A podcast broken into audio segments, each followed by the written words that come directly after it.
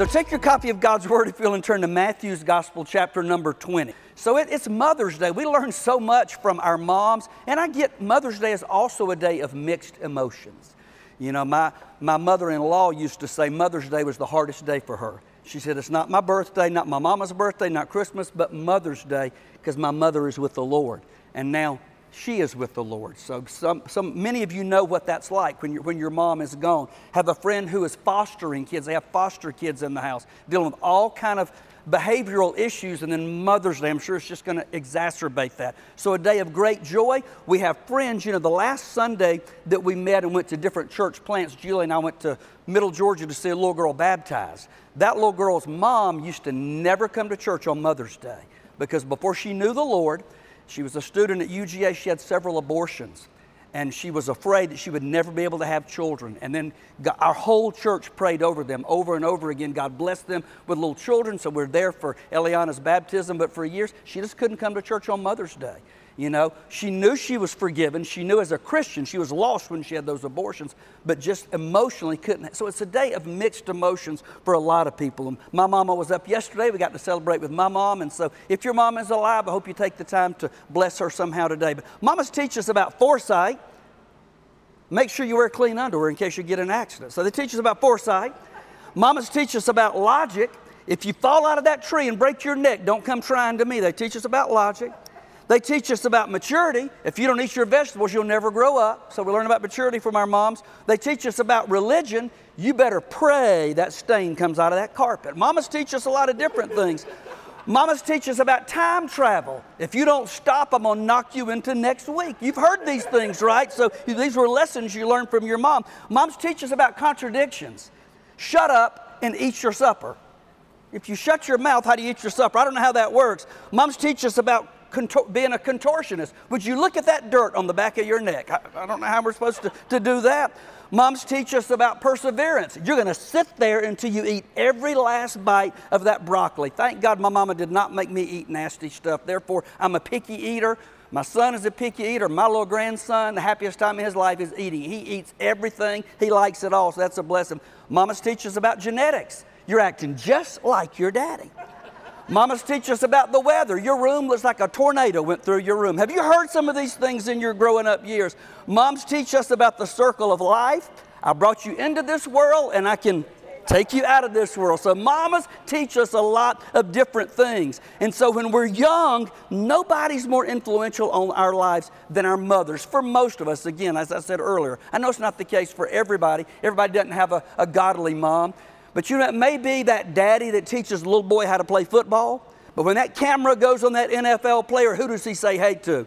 Hi, mom, when you see them on the camera. So it's the mama. They say that the hand that rocks the cradle is the hand that rules the world. Moms are on the front lines. They give of themselves unselfishly. You know, if you know my story, my mom was a teenage mother. We lived in a single wide mobile home, and the sacrifices that my mom made for me and my sister, we couldn't even comprehend at that time. But now, looking back on it, I see that. Moms have the ability to help bring the agents of transformation in the lives of their children for good or for bad. We're transformation church. We want to be a church that exists where anybody can be transformed by the good news of the gospel but it's the, the teaching and the influence of our moms that can be agents of the holy spirit to bring about that transformation in our lives. And so i thought about our transformation moms you moms and you grandmothers that are here the example that you are setting for your children and your grandchildren because a church plant is hard. It is not easy. Amen. You know, if you went to a regular church, you wouldn't have been hauling out chairs and helping set up like some of you jumped in and did this morning.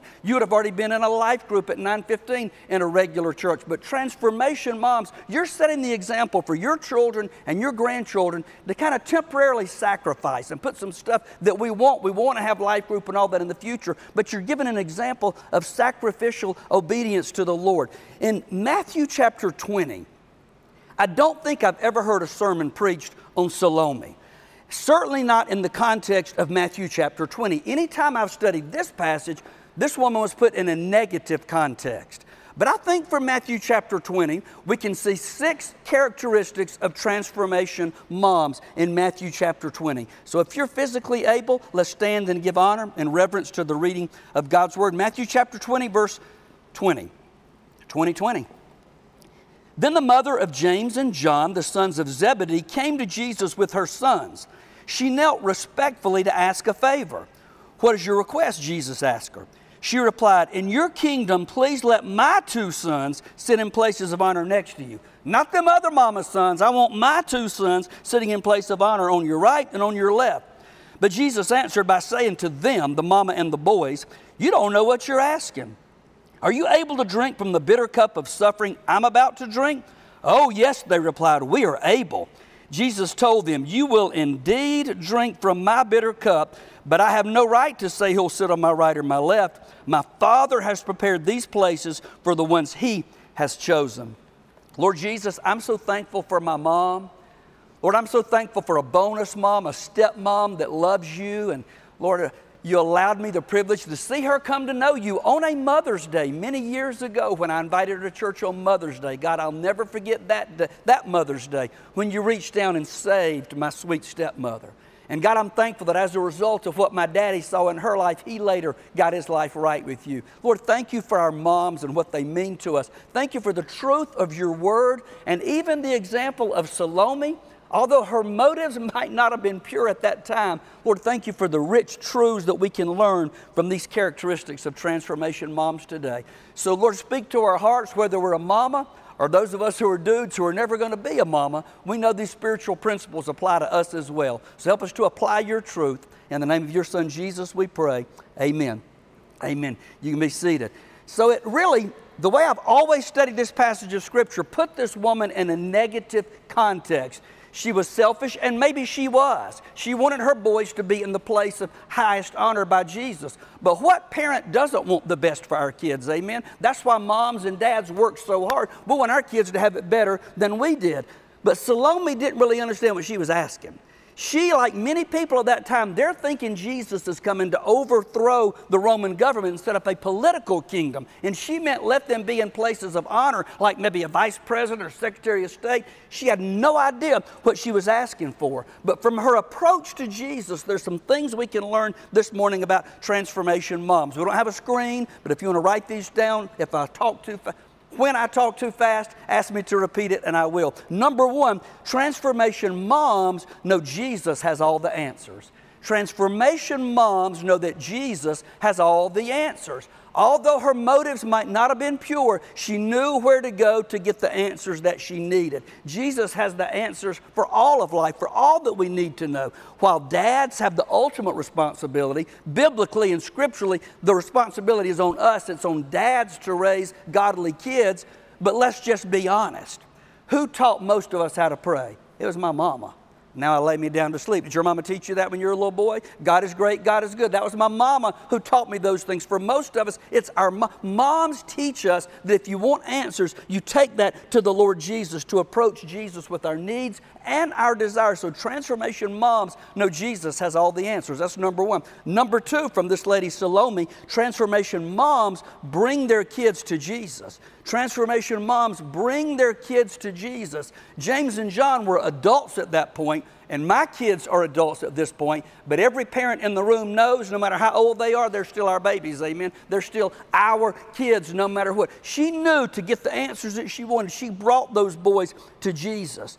Perhaps some of the most outstanding positive lessons we can learn from her today is we need to make sure we, are getting our kids to the Lord. We need to make sure of that. You know, Many times it's the dad. You know, successful churches focus on reaching, reaching the dads because if you reach the dads, you reach everybody. But it doesn't always work that way. For me, I came to know the Lord first.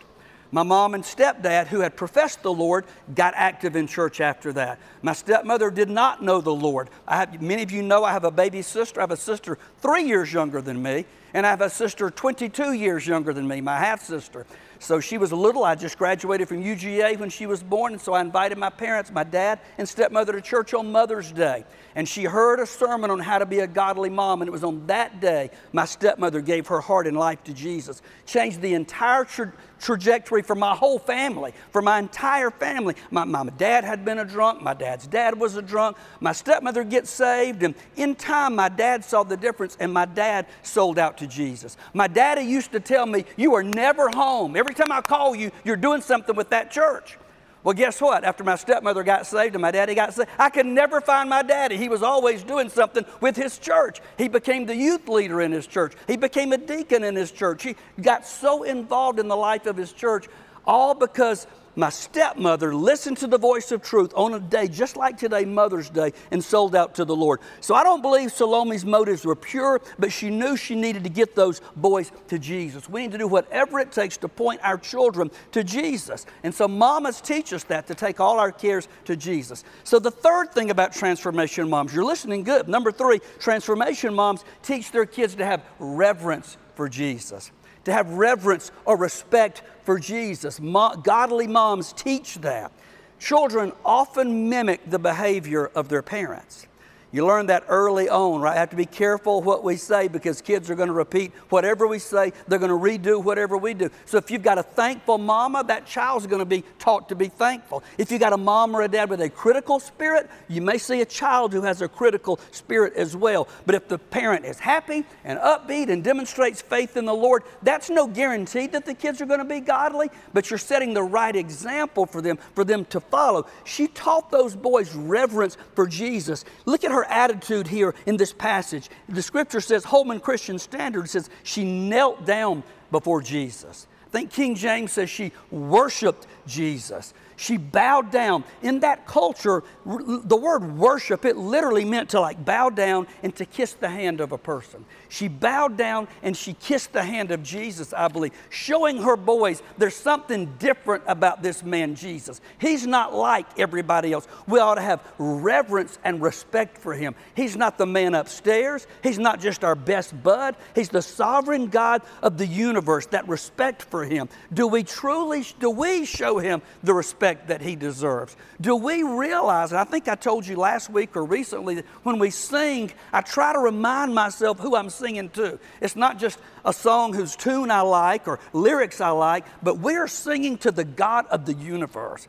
Picture that throne room door swinging open, and there he sits, the King of all kings and the Lord of all lords on his throne. That's who we're singing to. We ought to have some reverence and respect for him. She taught her boys to have that. Number four, Transformation moms teach us how to ask Jesus for blessings. Transformation moms teach us how to ask Jesus for blessings. She demonstrated to her boys, you got to go to Jesus. Jesus has all the answers. We respect him. And then, with the right attitude and in the right way, then we ask him for things. Again, I think she was misguided in what Jesus' mission was supposed to be. She was looking for a political kingdom, but she had enough respect and enough acknowledgement there's something different about this man, Jesus. And it's mind blowing when she did that, that Jesus, the sovereign God of the universe, who don't need anything and who knows everything, said, What do you want? He asked her, what, what, what do you want? He already knew that, but he was demonstrating to her that he cares. You know, whatever you need, he cares about that. Whatever, whatever the needs are in your life, he cares about that. Even if you have a misguided want, he cares about that. We might as well be honest with him about that. He care, this is a reminder to us that he cares, and although he's omniscient and all knowing and he already knows, for some reason he wants us to pray. I'll never understand that. I'll never understand that as long as I live. God, who knows everything, wants me to pray, but I'm so thankful for it that communication in prayer. And it's not just a Santa Claus wish list, it's spending time in His presence and worshiping Him. We get in His presence. So she was trying to get her boys special treatment, but she was honest with God about it. Have you ever prayed and you're not really totally honest with God? Like you're going to trick Him. You're praying about something, but you know what? Your motives are really not the best motives. He knows all that stuff anyway, but it's okay because he already knows that he hadn't zapped us and he hadn't sent us to hell. He loves us right where we are, but he loves us too much to keep us there. He wants us to be transparent before him because he knows it anyway. So when we attempt to fool God, we ain't even, we're not fooling God and we're not fooling ourselves either one. Number five, transformation moms teach us to live in awareness of who Jesus is. Transformation moms teach us to live in awareness of who Jesus is. Look at verse 22. She got silent in verse 22. Jesus answered by saying to them, You don't know what you're asking. Are you able to drink from the bitter cup of suffering I'm about to drink? Oh, yes, they replied, We are able. And you know what? History records they were able. James, we're told, is the first disciple who was martyred, who gave his life for the Lord. History says John, John lived out his life. He didn't die a martyr, but he lived out in exile on the Isle of Patmos, suffering, some say a slave there, because of his faith. So they did drink of that bitter cup of suffering that Jesus warned them they would. Maybe now Salome's realizing, uh oh, I didn't ask for the wrong thing now. I didn't ask for my boys to be in a place of prominence, and Jesus is talking about suffering and drinking from that bitter cup. Reckon she wanted to throw it in reverse and change that prayer all of a sudden? She wanted to take back what she just prayed. I imagine in my mind a mama who wanted cushy jobs for her. She didn't want her boys to have to work as hard as she did. She didn't want her boys to have to sweat and sacrifice, maybe like she and Zebedee did. But now she's hearing they're going to suffer for the Lord. Perhaps as Jesus turned and looked at them and said, Boys, y'all up for this? She's thinking, No, no, no. Can I back that up and change my mind? Have you ever prayed for something and God gave it to you, but it wasn't really what you wanted? I have. I mean, how many of you are thankful you did not marry the first person you thought you were going to marry? Many of us are in that boat. You know, unanswered prayers. Thank God for unanswered prayers. We can look back now and see that.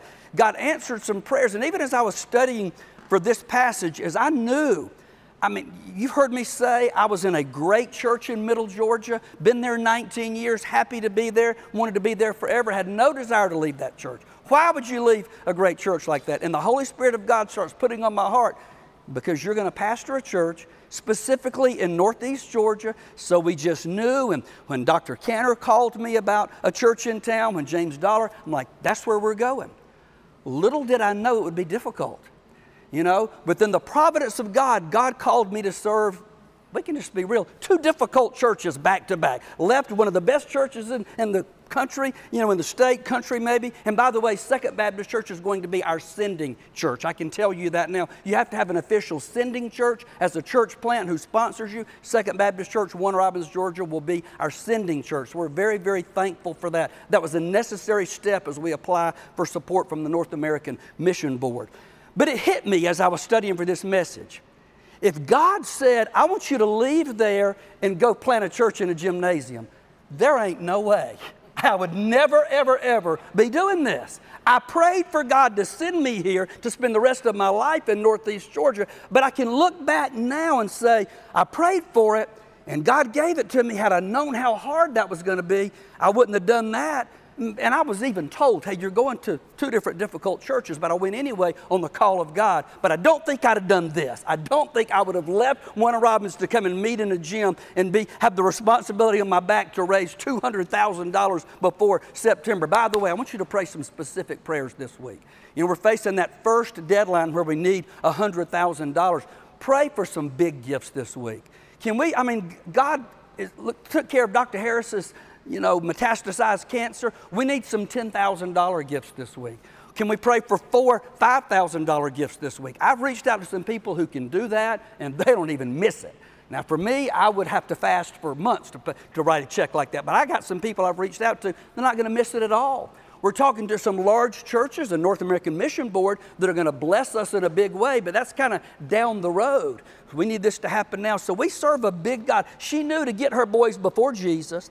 But sometimes when we pray about things, we don't always know exactly what we're praying for, but God has a plan. And I'm so thankful God sent me to two difficult churches to get me to the point that we are now because I believe the best is yet to come. We had, we had co pastors in Warner Robins, two pastors. Our, our pastor, Rastus Salter, was there for 49 years, and he had um, malignant melanoma on his head and he was told he wouldn't live. So he brought in a former youth pastor, Mike Everson, to be co pastors with him. Well, then God healed Brother Rastus. And so we had two pastors for years, and then Mike Everson left.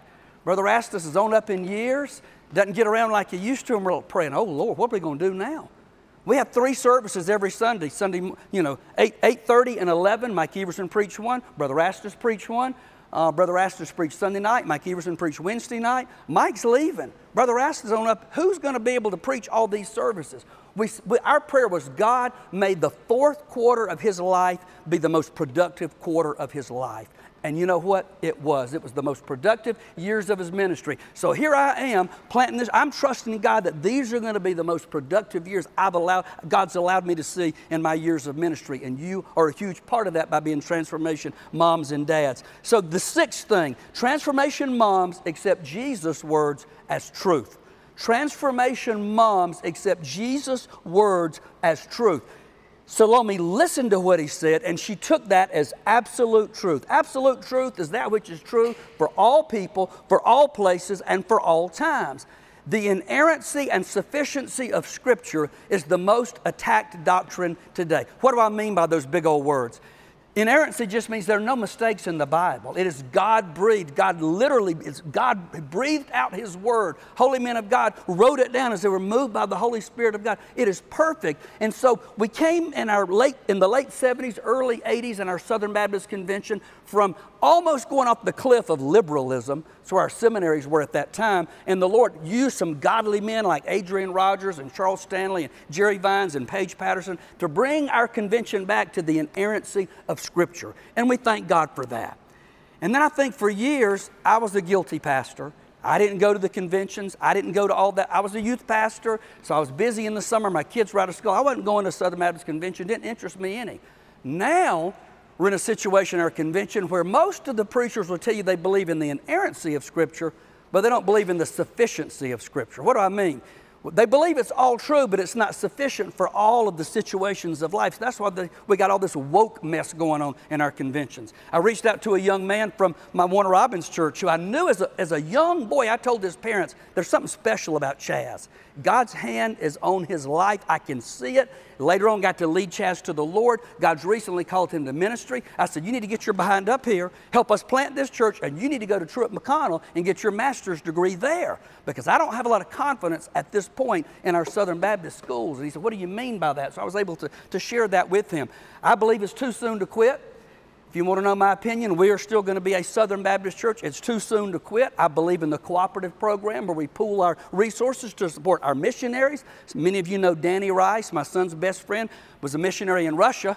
Well, they had to evacuate Russia. Now he's in Hungary ministering to Russian evacuees. I believe in the cooperative program. I believe we can still rescue our seminaries back from wokeness and some kind of liberalism like we did in the 70s and 80s and get back to the Word of God is absolute truth. Salome knew Jesus said it, and I can take that to the bank.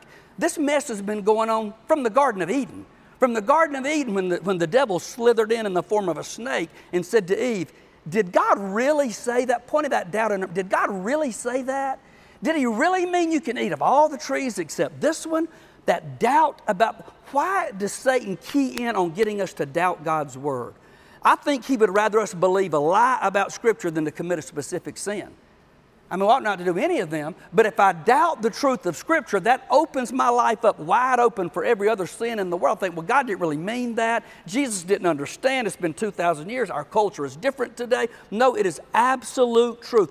All Scripture, 2 Timothy 3.16, is given by inspiration of God. That literally means God breathed it out. And it's profitable for doctrine, for reproof, for correction, for instruction in righteousness, that the man of God may be complete that just means the Bible tells us what's right, it tells us what's not right, it tells us how to get right, and it tells us how to stay right. Salome knew because Jesus said it, that settles it. I mentioned the bringing back of our convention back in 1979, and there was a popular bumper sticker at the time that people put on their cars that said, God said it, I believe it, and that settles it. You may remember those bumper stickers. I didn't like those bumper stickers. You know why? Because God said it and that settles it whether I believe it or not. God said it and that settles it. And Salome knew God said it and that settles it. I wonder how many times people think, well, I know what it means to follow Jesus, and we really have no idea what we're getting into. Some people think following Jesus is just filling out a card. I remember when I was in the fourth grade and you know, didn't grow up faithfully in church. We had a crusade come to my hometown, and a preacher preached on hell. And the church I went to, that preacher had never preached on hell. Now, how, can you say that, Mike? Because my family didn't go all the time, but I had a great aunt who went all the time. Her name was Sammy Dura. Her, her grandchildren call her Mammy, Mammy Sammy. But Sammy said she finally went to the preacher and said, You never preach on hell. Why don't you ever preach on hell? And she said, Mike, he did one time, and when he finished, he walked off the platform and said, There you go, Miss Sammy, don't ever ask me to do that again. So I hadn't heard a lot of preaching on hell. So when I heard a preacher preach on hell, he scared the snot out of me. I'm not real smart, but I did not want to go to hell. So they said, Hey, you walk down this aisle and you fill out a card. And I walked down that aisle, I filled out the card, and I walked out of that auditorium just as lost as a ball in high weeds. Nothing changed in my life. I heard nothing about repentance. I heard nothing about the Lordship of Christ. All I did is fill out a card. Some people think filling out a card or joining a church is salvation. That's not salvation. Some people think baptism is salvation. Baptism is a big deal. It should be the next step of obedience after your salvation. The Bible says, go and make disciples of all the nations and baptize them. But you don't, you can, you can get wet and not be saved. You know, there are denominations that preach in baptismal regeneration. That means my, my brother in law being one, he was raised. If you give your life to Jesus and you don't get baptized right then, you go home, you're killed in a wreck, you go to hell. Well, that is a works based salvation. You look at baptism as a works thing. No, you don't have to be baptized to go to heaven. And we know that because the thief on the cross, when he repented and turned to Jesus, Jesus said, Today you'll be with me in paradise. He didn't say, hate it for you, you finna die, you can't get baptized, you're going to hell. No, he said today. So baptism is a big deal, but that's not what saves us. And I have people use this phrase with me, and I try to correct them in love every time. Well, I got rebaptized. No, you didn't. There's no such thing as rebaptized. You got wet before, but you're not baptized until after salvation. You know, as a little boy, if I put on a wedding ring, I was just playing, that, didn't, that wouldn't make me married until I made that commitment to my wife almost 34 years ago. It's a, baptism is an outward symbol of an inward commitment. It's important, but that does not save you. Church membership does not save you. We're, we're moving to church membership. All of our church membership is somewhere else right now. Hopefully soon. I hate to do it in the summer while our students are gone. We're still talking about when to do that, but we have to constitute as a church which is not really a big deal. We talked about inviting JoJo to come in, our associational missionary, to come in and talk to us about that, preach for us one Sunday. He was a church planter as well years ago. So we want to get there, but it doesn't bother me that we don't have membership here yet. I mean, I want to, but it doesn't change our mission. We're still a church. We might not be recognized by the, um, not Rehoboth, what's our, Chattahoochee Association, might not be recognized by them in Georgia Baptist, but we're a church. Churches met in homes, they studied the Word of God. So we are a church, but just not officially recognized. We don't have membership yet, but we hope to get there, but that's not what saves us. Only repenting of our sins and making Jesus Christ the Lord and Savior of our life. That's the only way to be saved. Salome knew that what Jesus said, that settles it. So it's not just about going through rituals and stuff like that. It's not about who your family is. There's some people who think, my family's been in this church for generations. My great great granddaddy was a preacher, my great granddaddy was a deacon. That no. God doesn't have any grandchildren. God only has children. If you have godly parents, thank God for your godly parents. If you've been in church nine months before you were born, thank God for that. But that does not make you a Christian. We all have to get to the point of understanding hey, He died for my sins. And I can't get to heaven on my mama's coattails or my stepmama's coattails. I had to make that decision on my own.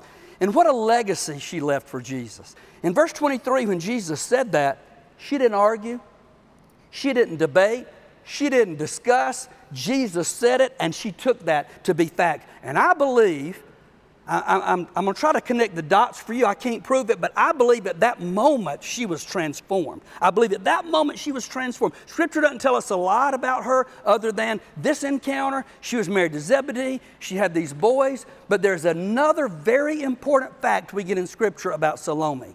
On that first Easter at the empty tomb, guess who was there?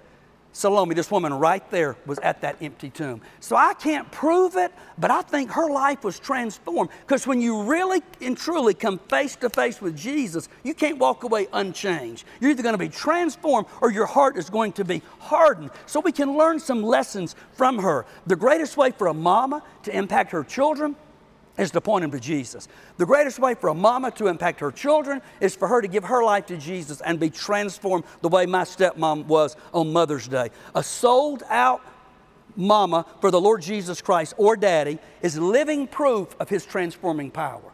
Talks cheap. We can all say it. Come to church, get dressed up, tote a Bible, we can say it. But if there's not evidence of our life being transformed, better check our heart. Because what the, the difference happens on the inside. We sing that song, Consuming from the Inside Out. Salvation is from the inside out. I don't have to do this and do this and do this to be saved, but when He does get a hold of my heart, some things outwardly in my life are going to be different. Do you know Him as the Lord and Savior of your life? Transformed, and I keep saying transformation moms because it's Mother's Day, but guys, these six principles apply to all of us. These are six biblical principles that apply to every man and woman. It just happens to be Mother's Day, and this is a mama that we're looking at. Transform moms and dads tend to have kids who want to discover God's purpose for their life. Transform moms and dads tend to have kids who've watched them pray and watched God answer prayers for mom and dad. And those kids learn what He did for mama, He can do for me. I mean, some of you have the memory of coming in and seeing your mom and dad on their, on their knees at night praying for you when you were out maybe doing stuff you ought not to do. That's the kind of legacy we want to leave for our children. Ladies and gentlemen, does your life give evidence of being transformed? And here's the thing we're Transformation Church. We want to be a church where anybody's life can be transformed by the gospel. We're advertising, casting a wide net on Facebook, and we've already had put 2,000 hits on that. But you know the way we'll fill up this gymnasium is by living transformed lives. Nothing wrong with advertising, nothing wrong with putting the word out. We'll do all of that. But when we go out of here and we live that out in the workplace and at school or in our neighborhoods, people will see that difference. They're going to want to know. They'll hear, and we've already studied this and seen this in the book of Acts. When God is at work, the crowds will come running. A church alive is worth the drive. We're East Hall, we're focusing on this community. When people hear God's doing something here, they'll drive from all around, like some of you have, to already get here today. I want to live out that transformed life. I want my kids to see that their daddy and their granddaddy was just crazy enough in his 50s to leave an established church, to leave an established income, to trust God to do something that I never dreamed we would do. It's not so they'll brag on me, so they'll say, we serve a big God. He used my old daddy, he used my old granddaddy to see, to see God do this. I pray that this church is established and for generations to come, if the Lord doesn't come back, this will be something that far outlives me and you. I don't know how long the church will be meeting here. Maybe one day it'll be an auditorium somewhere. But because of your faithfulness to live out that transformed life and get in on the ground floor of what God's doing, generations to come can be transformed by the truth of God's word. Would you pray with me?